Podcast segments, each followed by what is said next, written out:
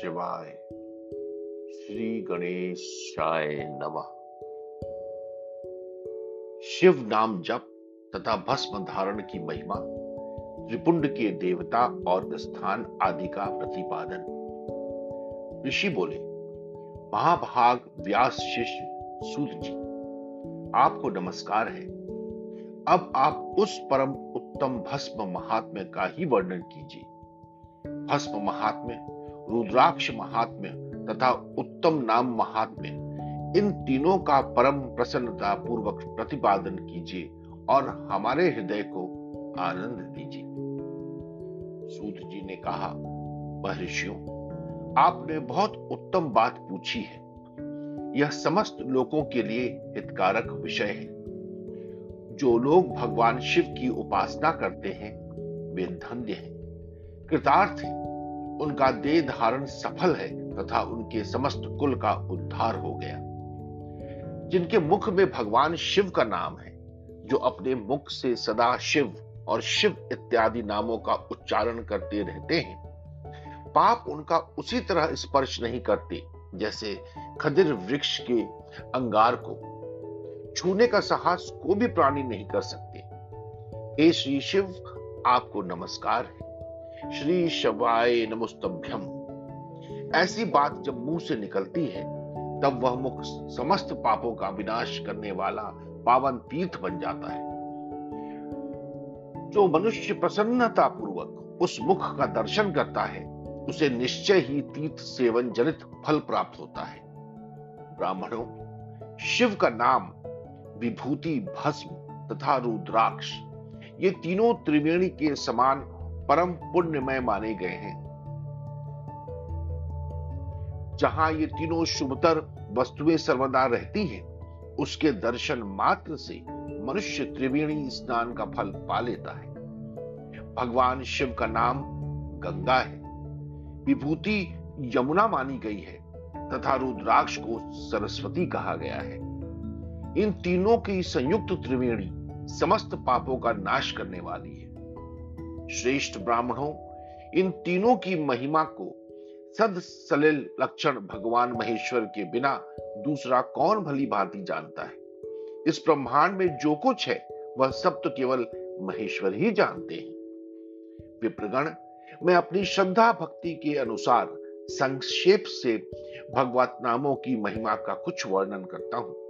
तुम सब लोग प्रेम पूर्वक सुनो। यह नाम महात्म्य समस्त पापों को हर लेने वाला सर्वोत्तम साधन है। शिव इस नाम रूपी दावा नल से महान पातक रूपी पर्वत अनायास ही भस्म हो जाता है। यह सत्य है सत्य है, इसमें संशय नहीं है। शौनक, पाप मूलक जो नाना प्रकार के दुख हैं, वे एकमात्र शिव नाम, भगवत नाम से ही नष्ट होने वाले हैं। दूसरे साधनों से संपूर्ण यत्न करने पर भी पूर्णतया नष्ट नहीं होते हैं। जो मनुष्य इस भूतल पर सदा भगवान शिव के नामों के जप में ही लगा हुआ है, वह वेदों का ज्ञाता है। वह पुण्यात्मा है, वह धन्यवाद का पात्र है, तथा वह विद्वान माना गया है। उन्हें, जिनका शिव नाम जप में विश्वास है, उनके द्वारा आचरित नाना प्रकार के धर्म तत्काल फल देने के लिए उत्सुक हो जाते हैं। महर्षि भगवान शिव के नाम से जितने पाप नष्ट होते हैं, उतने पाप मनुष्य इस भूतल पर कर ही नहीं सकते। जो शिव नाम रूपी नौका पर आरूढ़ हो संसार रूपी समुद्र को पार करते हैं, उनके जन्म, मरण, संसार के मूलभूत वे सारे पाप निश्चय ही नष्ट हो जाते हैं। महामुने संसार के मूलभूत पातक रूपी पादपों का शिव नाम रूपी कुठार से निश्चय ही नाश हो जाता है। जो पाप रूपी दावानल से पीड़ित हैं, उन्हें शिव नाम रूपी अमृत का पान करना चाहिए। पापों के दावानल से दग्ध होने वाले लोगों को उस शिव नामामृत के बिना शांति नहीं मिल सकती। जो शिव नाम रूपी सुधा की वृष्टि जनित धारा में गोते लगा रहे हैं, वे संसार रूपी दावनल के बीच में खड़े होने पर भी कदापि शोक के भागी नहीं होते। जिन महात्माओं के मन में शिव नाम के प्रति बड़ी भारी भक्ति है, ऐसे लोगों की सहसा और सर्वथा मुक्ति होती है। मुनीश्वर, जिसने अनेक जन्मों तक तपस्या की है, उसी की शिव नाम के प्रति भक्ति होती है, जो समस्त पापों का नाश करने वाली है। जिसके मन में भगवान शिव के नाम के प्रति कभी खंडित न होने वाली असाधारण भक्ति प्रकट हुई है, उसी के लिए मोक्ष सुलभ है, यह मेरा मत है। जो अनेक पाप करके भी भगवान शिव के नाम जप में आदर पूर्वक लग गया है, वह समस्त पापों से मुक्त हो ही जाता है, इसमें संशय नहीं है। जैसे वन में दावा नल से दग्ध हुए वृक्ष भस्म हो जाते हैं, उसी प्रकार शिव नाम रूपी दावा नल से दग्ध होकर उस समय तक के सारे पाप भस्म हो जाते। शौनक, जिसके अंग नित्य भस्म लगाने से पवित्र हो गए हैं, तथा जो शिव नाम जप का आदर करने लगा है, वह घोर संसार सागर को भी पार कर ही लेता है। संपूर्ण वेदों का अवलोकन करके पूर्ववर्ती महर्षियों ने यही निश्चित किया है कि भगवान शिव के नाम का जप संसार सागर को पार करने के लिए सर्वोत्तम उपाय है। मुनिवरों, अधिक कहने से क्या लाभ? मैं शिव नाम के सर्व पापाहारी महात्म्य का एक ही श्लोक में वर्णन कर देता हूँ।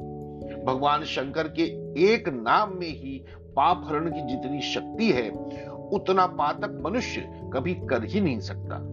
मुने पूर्व काल में महापापी राजा इंद्रद्युम्न ने शिव नाम के प्रभाव से ही उत्तम सदगति प्राप्त की थी। इसी प्रकार कोई ब्राह्मणी युवती भी जो बहुत पाप कर चुकी थी, शिव नाम के प्रभाव से ही उत्तम गति को प्राप्त हुई। द्विजवरों, इस प्रकार मैंने तुमसे भगवान नाम के उत्तम महात्म्य का वर्णन किया है। अब तुम भस्म का महात्म्य सुनो, जो समस्त पावन वस्तुओं को भी पावन करने वाला है। महर्षियों भस्म संपूर्ण मंगलों को देने वाला तथा उत्तम है। उसके दो भेद बताए गए हैं। उन भेदों का मैं वर्णन करता हूँ, सावधान होकर सुनो। एक को महाभस्म जानना चाहिए और दूसरे को स्वल्प भस्म। महाभस्म के भी अनेक भेद हैं। वह तीन प्रकार का कहा गया है। श्रोत, स्मार्ट और लौकिक। स्वल्प भस्म के भी बहुत से भेदों का वर्णन किया गया है। श्रोत और स्मार्ट भस्म को केवल द्विजों के ही उपयोग में आने के योग्य कहा गया है। तीसरा जो लौकिक भस्म है, वह अन्य सब लोगों के भी उपयोग में आ सकता है। श्रेष्ठ महर्षियों ने यह बताया है कि द्विजों को वैदिक मंत्र के उच्चारण पूर्वक भस्म धारण करना चाहिए। दूसरे लोगों के लिए बिना मंत्र के ही केवल धारण करने का विधान है। जले हुए गोबर से प्रकट होने वाले भस्म आग्नेय कहलाता है। महामुने, वह भी त्रिपुंड का द्रव्य है, ऐसा कहा गया है। अग्निहोत्र से उत्पन्न हुए भस्म का भी मनीषी पुरुषों को संग्रह करना चाहिए। अन्य यज्ञ से प्रकट हुआ भस्म भी त्रिपुंड धारण के काम में आ सकता है। जाबालोपनिषद में आए हुए अग्नि इत्यादि सात मंत्रों द्वारा जल मिश्रित भस्म से धूलन विभिन्न अंगों में मर्दन या लेपन करना चाहिए। महर्षि जाबाली ने सभी वर्णों और आश्रमों के लिए मंत्र से या बिना मंत्र के भी आदर पूर्वक भस्म से त्रिपुंड लगाने की आवश्यकता बताई है। समस्त अंगों में सजल भस्म को मलना अथवा विभिन्न अंगों में तिरछा त्रिपुंड लगाना, इन कार्यों को मोक्षार्थी पुरुष प्रमाद से भी न छोड़े, ऐसा श्रुति का आदेश है। भगवान शिव और विष्णु ने भी त्रिपुंड धारण किया है। अन्य देवों सहित भगवती उमा और लक्ष्मी देवी ने भी वाणी द्वारा इसकी प्रशंसा की है। ब्राह्मणों, क्षत्रियों, वैश्यों, शूद्रों वर्ण संकरों तथा जाति भ्रष्ट पुरुषों ने भी उद्दूलन एवं त्रिपुंड के रूप में भस्म धारण किया है। इसके पश्चात भस्म धारण तथा त्रिपुंड त्रिपुंड की महिमा एवं विधि बताकर सूत जी ने फिर कहा, महर्षियों, इस प्रकार मैंने संक्षेप से त्रिपुंड का महात्म्य बताया है। यह समस्त प्राणियों के लिए गोपनीय रहस्य है। अतः तुम्हें भी इसे गुप्त ही रखना चाहिए। मुनिवरों, ललाट आदि सभी निर्दिष्ट स्थानों में जो भस्म से तीन तिरछी रेखाएँ बनाई जाती हैं, उन्हीं को विद्वानों ने त्रिपुंड कहा है। बहों के मध्य भाग से लेकर जहाँ तक भवों का अंत है, उतना बड़ा त्रिपुंड ललाट में धारण करना चाहिए। मध्यमा और अनामिका उंगली से दो रेखाएँ करके बीच में अंगुष्ठ द्वारा प्रति, प्रतिलोम भाव से की गई रेखा त्रिपुंड कहलाती है। अथवा बीच की तीन उंगलियों से भस्म लेकर यत्न पूर्वक भक्ति भाव से ललाट में त्रिपुंड धारण करें। त्रिपुंड अत्यंत उत्तम तथा भोग और मोक्ष को देने वाला है। त्रिपुंड की तीन रेखाओं में से प्रत्येक के नौ नौ देवता हैं, जो सभी अंगों में स्थित है, मैं उनका परिचय देता हूँ। सावधान होकर सुनो। मुनिवरों, प्रणव का प्रथम अक्षर आकार, गार्हपत्य, अग्नि, पृथ्वी, धर्म, रजोगुण, ऋग्वेद क्रिया शक्ति प्रातः सवन तथा महादेव। ये त्रिपुंड की प्रथम रेखा के नौ देवता हैं। यह बात शिव दीक्षा परायण पुरुषों को अच्छी तरह समझ लेनी चाहिए। प्रणव का दूसरा अक्षर उकार। दक्षिणाग्नि, आकाश, सत्वगुण, यजुर्वेद मध्य दिन सवन, इच्छा शक्ति, अंतरात्मा तथा महेश्वर। ये दूसरी रेखा के नौ देवता हैं। प्रणव का तीसरा अक्षर मकार, आवनीय अग्नि, परमात्मा, तमोगुण द्युलोक ज्ञान शक्ति, सामवेद, द्वितीय सवन तथा शिव। ये तीसरी रेखा के नौ देवता हैं। इस प्रकार स्थान देवताओं को उत्तम भक्ति भाव से नित्य नमस्कार करके स्नान आदि से शुद्ध हुआ पुरुष यदि त्रिपुंड धारण करे तो भोग और मोक्ष को भी प्राप्त कर लेता है। ईश्वर ये संपूर्ण अंगों में स्थान देवता बताए गए हैं। अब उनके संबंधी स्थान बताता हूँ। भक्ति पूर्वक सुनो।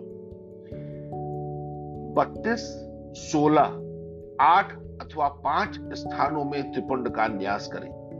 मस्तक, ललाट, दोनों कान, दोनों नेत्र, दोनों नसिका, मुख, कंठ, दोनों हाथ, दोनों कोहनी, दोनों कलाई, हृदय, दोनों पार्श्व भाग, नाभि, दोनों अंडकोश, दोनों उरु, दोनों गुल्फ, दोनों घुटने, दोनों पिंडली और दोनों पैर। ये बत्तीस उत्तम स्थान हैं। इनमें क्रमशः अग्नि, जल पृथ्वी, वायु, दस दिक प्रदेश, दस दिक्पाल तथा आठ वसुओं का निवास है। धर, ध्रुव, सोम, आप, अनिल, अनल, प्रत्युष और प्रभास, ये आठ वसु कहे गए हैं। इन सबका नाम मात्र लेकर इनके स्थानों में विद्वान पुरुष त्रिपुंड धारण करें। अथवा एकाग्र चित हो, सोलह स्थान में ही त्रिपुंड धारण करें। मस्तक, ललाट, कंठ दोनों कंधों, दोनों भुजाओं, दोनों कोहनियों तथा दोनों कलाइयों में, हृदय में, नाभि में, दोनों पसलियों में तथा पृष्ठ भाग में त्रिपुंड लगाकर वहाँ दोनों अश्वनी कुमारों का शिव, शक्ति, रुद्र, ईश तथा नारद का और वामा आदि नौ शक्तियों का पूजन करें। ये सब मिलकर सोलह देवता। अश्वनी कुमार दो कहे गए, नास्त्य और दस्त अथवा मस्तक केश, दोनों कान, मुख, दोनों भुजा हृदय, नाभि, दोनों उरु, दोनों जानो, दोनों पैर और पृष्ठभाग। इन सोलह स्थानों में सोलह त्रिपुंड का न्यास करें। मस्तक में शिव, केश में चंद्रमा, दोनों कानों में रुद्र और ब्रह्मा, मुख में विघ्न विघ्नराज गणेश दोनों भुजाओं में विष्णु और लक्ष्मी, हृदय में शंभु, नाभि में प्रजापति, दोनों उरुओं में नाग और नाग कन्याएँ दोनों घुटने में ऋषि कन्याएँ, दोनों पैरों में समुद्र तथा विशाल पृष्ठ भाग में संपूर्ण तीर्थ देवता रूप से विराजमान है। इस प्रकार सोलह स्थानों का परिचय दिया गया। अब आठ स्थान बताए जाते हैं। गुहा स्थान, ललाट, परम उत्तम कर्ण युगल, दोनों कंधे, हृदय और नाभि। ये आठ स्थान हैं। इनमें ब्रह्मा तथा सप्तऋषि ये आठ देवता बताए गए हैं। मुनीश्वरों, भस्म के स्थान को जानने वाले विद्वानों ने इस तरह आठ स्थानों का परिचय दिया है। अथवा मस्तक, दोनों भुजाएँ, हृदय और नाभि, इन पाँच स्थानों को भस्म वेत्ता पुरुषों ने भस्म धारण के योग्य बताया है। यथा संभव देश, काल आदि की अपेक्षा रखते हुए उद्दूलन भस्म को अभिमंत्रित करना और जल में मिलाना आदि कार्य करें। यदि उद्दूलन में भी असमर्थ हो तो त्रिपुंड आदि लगाएँ। त्रिनेत्रधारी, तीनों गुणों के आधार तथा तीनों देवताओं के जनक भगवान शिव का स्मरण करते हुए नमः शिवाय कहकर ललाट में त्रिपुंड लगाएँ। ईशाभ्यम नमः, ऐसा कहकर दोनों पार्श्व भाग में त्रिपुंड धारण करें। बीजाभ्यम नमः यह बोलकर दोनों कलाइयों में भस्म लगाएँ। पितृभ्यम नमः कहकर नीचे के अंग में उमाशाभ्यम नमः कहकर ऊपर के अंग में, तथा भीमाय नमः कहकर पीठ में और सर के पिछले भाग में त्रिपुंड लगाना चाहिए। रुद्राक्ष धारण की महिमा तथा उसके विविध भेदों का वर्णन। सूत जी कहते हैं, महाप्राज्ञ, महामति शिव रूप शौनक। अब मैं संक्षेप से रुद्राक्ष का महात्म्य बता रहा हूँ। सुनो। रुद्राक्ष शिव को बहुत ही प्रिय है। इसे परम पावन समझना चाहिए। रुद्राक्ष के दर्शन से, स्पर्श से तथा उस पर जप करने से वह समस्त पापों का अपहरण करने वाला माना गया है। मुने पूर्व काल में परमात्मा शिव ने समस्त लोगों का उपकार करने के लिए देवी पार्वती के सामने रुद्राक्ष की महिमा का वर्णन किया था। भगवान शिव बोले, महेश्वरी शिवे, मैं तुम्हारे प्रेम वक्ष भक्तों के हित की कामना से रुद्राक्ष की महिमा का वर्णन करता हूँ। सुनो, महेशनी पूर्व काल की बात है। मैं मन को संयम में रखकर हज़ारों दिव्य वर्षों तक घोर तपस्या में लगा रहा। एक दिन सहसा मेरा मन क्षुब्ध उठा। परमेश्वरी, मैं संपूर्ण लोगों का उपकार करने वाला स्वतंत्र परमेश्वर हूँ। अतः उस समय मैंने लीलावश ही अपने दोनों नेत्र खोले। खोलते ही मेरे मनोहर नेत्र पुटों से कुछ जल की बूंदें गिरी। आँसू की उन बूंदों से वहाँ रुद्राक्ष नामक वृक्ष पैदा हो गया। भक्तों पर अनुग्रह करने के लिए वे अश्रु बिंदु स्थावर भाव को प्राप्त हो गए। वे रुद्राक्ष, मैंने विष्णु भक्त को तथा चारों वर्णों के लोगों को बांट दिए। भूतल पर अपनी प्रिय रुद्राक्षों को मैंने गौण क्षेत्र में उत्पन्न किया। मथुरा, अयोध्या, लंका मलयाचल सद्यगिरी काशी तथा अन्य देशों में भी उनके अंकुर उगाए। वे उत्तम रुद्राक्ष, असह पाप समूहों का भेदन करने वाले तथा श्रुतियों के भी प्रेरक हैं। मेरी आज्ञा से वे ब्राह्मण, क्षत्रिय, वैश्य और शूद्र जाति के भेद से इस भूतल पर प्रकट हुए। रुद्राक्षों की ही जाति के शुभाक्ष भी उन ब्राह्मणादि जाति वाले रुद्राक्षों के वर्ण श्वेत, रक्त, पीत तथा कृष्ण जानने चाहिए। मनुष्यों को चाहिए कि वे क्रमशः वर्ण के अनुसार अपनी जाति का ही रुद्राक्ष धारण करें। भोग और मोक्ष की इच्छा रखने वाले चारों वर्णों के लोगों और विशेषतः शिव भक्तों को शिव पार्वती की प्रसन्नता के लिए रुद्राक्ष के फलों को अवश्य धारण करना चाहिए। आंवले के फल के बराबर जो रुद्राक्ष हो, वह श्रेष्ठ बताया गया है। जो बेर के फल के बराबर हो, उसे मध्यम श्रेणी का कहा गया है। और जो चने के बराबर हो, उसकी गुणना निम्न कोटि में की गई है। अब इसकी उत्तमता को परखने की यह दूसरी उत्तम प्रक्रिया बताई जाती है। इसे बताने का उद्देश्य है भक्तों की हितकामना। पार्वती, तुम भली भांति प्रेम पूर्वक इस विषय को सुनो। महेश्वरी, जो रुद्राक्ष बेर के फल के बराबर होता है, वह उतना छोटा होने पर भी लोक में उत्तम फल देने वाला तथा सुख सौभाग्य की वृद्धि कराने वाला होता है। जो रुद्राक्ष आंवले के फल के बराबर होता है वह समस्त अरिष्टों का विनाश करने वाला होता है। तथा जो गुंजा फल के समान बहुत छोटा होता है, वह संपूर्ण मनोरथों और फलों की सिद्धि करने वाला है।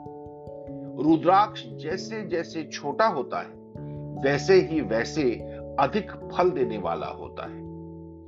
एक एक बड़े रुद्राक्ष से एक एक छोटे रुद्राक्ष को विद्वानों ने दस गुना अधिक फल देने वाला बताया है। पापों का नाश करने के लिए रुद्राक्ष धारण आवश्यक बताया गया है। वह निश्चय ही संपूर्ण अभीष्ट मनोरथों का साधक है। अतः अवश्य उसे धारण करना चाहिए।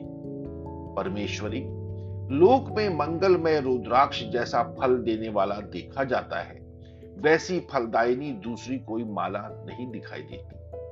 देवी, समान आकार प्रकार वाले चिकने मज़बूत स्थूल कंटक युक्त उभरे हुए छोटे छोटे दानों वाले और सुंदर रुद्राक्ष अभिलषित पदार्थों के दाता तथा सदैव भोग और मोक्ष देने वाले।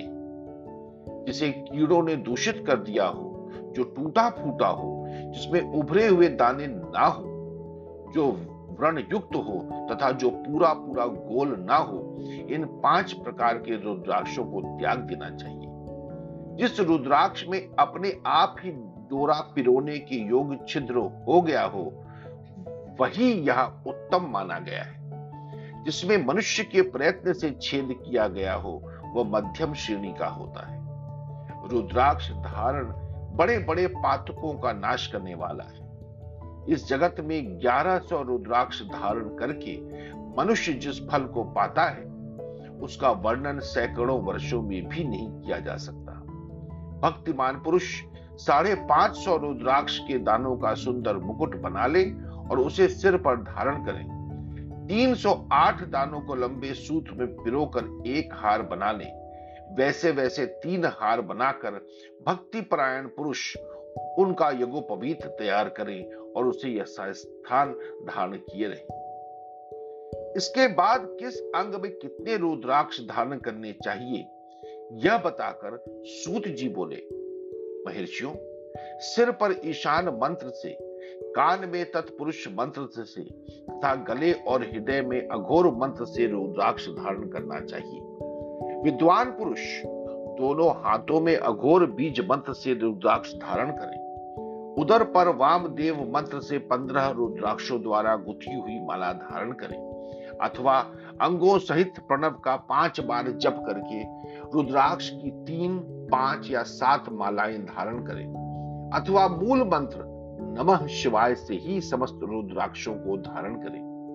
रुद्राक्षधारी पुरुष अपने खान पान में मदिरा, मांस, लहसुन, प्याज सहजन लिसोड़ा आदि को त्याग दे। गिरिराज नंदिनी उमें श्वेत रुद्राक्ष केवल ब्राह्मणों को ही धारण करना चाहिए। गहरे लाल रंग का रुद्राक्ष क्षत्रियों के लिए हितकर बताया गया है। वैश्यों के लिए प्रतिदिन बारंबार पीले रुद्राक्ष को धारण करना आवश्यक है और शूद्रों को काले रंग का रुद्राक्ष धारण करना चाहिए। यह वेदोक्त मार्ग है। ब्रह्मचारी, वानप्रस्थ, गृहस्थ और सन्यासी सबको नियम पूर्वक रुद्राक्ष धारण करना उचित है। पहले आंवले के बराबर और फिर उससे भी छोटे रुद्राक्ष धारण करें।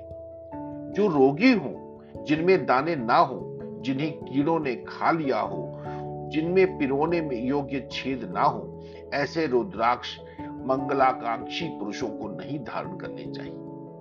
रुद्राक्ष, मेरा मंगलमय लिंग विग्रह है। वह अंततो गत्वा चने के बराबर लघुतर होता है। सूक्ष्म रुद्राक्ष को ही सदा प्रशस्त माना गया है।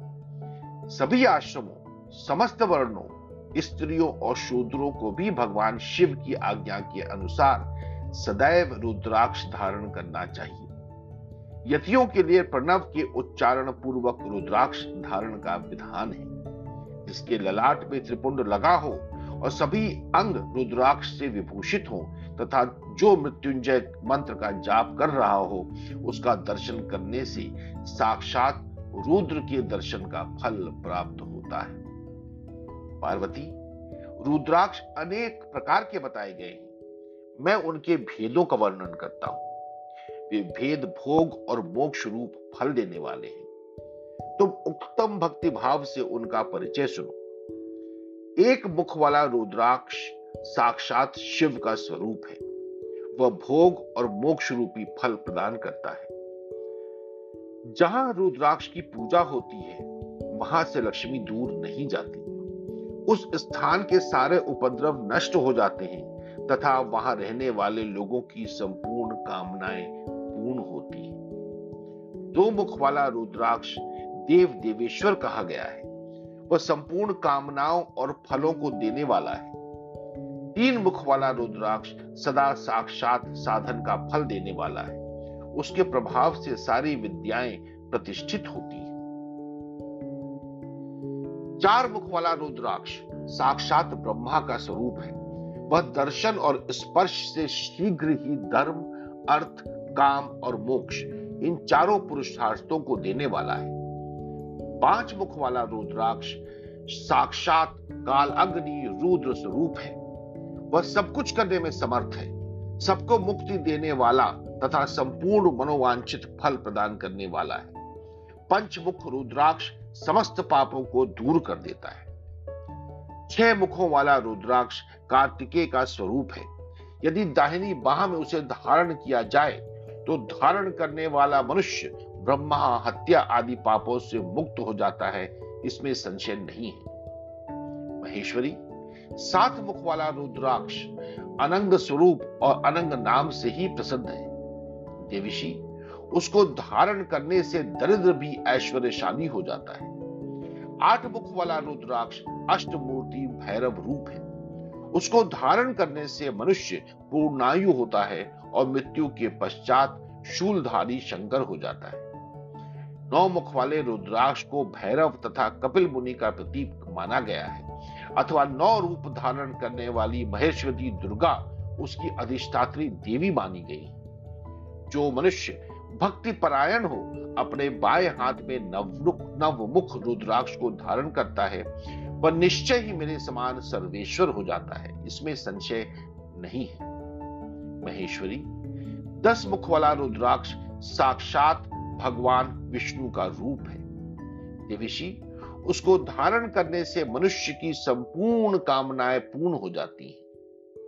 परमेश्वरी, ग्यारह मुख वाला जो रुद्राक्ष है वह रुद्र रूप है।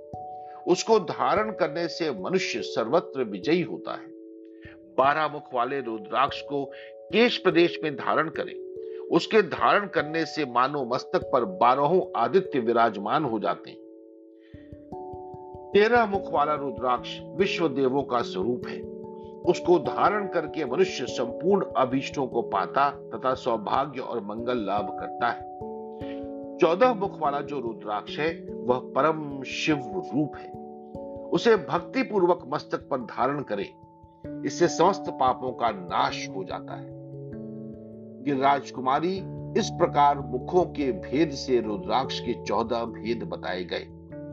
अब तुम क्रमशः उन रुद्राक्षों के धारण करने के मंत्रों को प्रसन्नता पूर्वक सुनो। एक, ओम ह्रीम नमः। दो। ओम नमः। तीन। ओम क्लीम नमः। चार। ओम ह्रीम नमः। पाँच। ओम ह्रीम नमः। छ। ओम ह्रीम हुम नमः। सात। ओम हुम नमः। आठ। ओम हुम नमः। नौ। ओम रिम हुम नमः। दस। ओम रिम नमः। ग्यारह। ओम रिम हुम नमः। बारह। ओम क्रौम छौम रोह नमः। तेरह।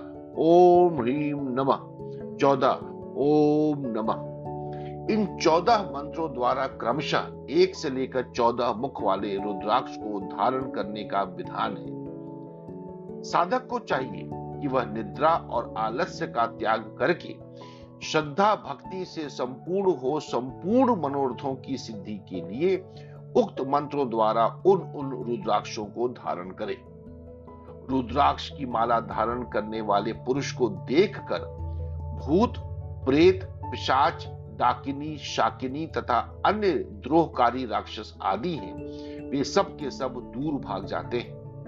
जो कृत्रिम अभिचार आदि प्रयुक्त होते हैं वे सब रुद्राक्षधारी को देखकर सशंक हो दूर खिसक जाते पार्वती, रुद्राक्ष मालाधारी पुरुष को देखकर मैं, शिव, भगवान विष्णु, देवी दुर्गा, गणेश, सूर्य तथा अन्य देवता भी प्रसन्न हो जाते हैं। महेश्वरी, इस प्रकार रुद्राक्ष की महिमा को जानकर, धर्म की वृद्धि के लिए भक्ति पूर्वक पूर्वोक्त मंत्रों द्वारा विधिवत उसे धारण करना चाहिए।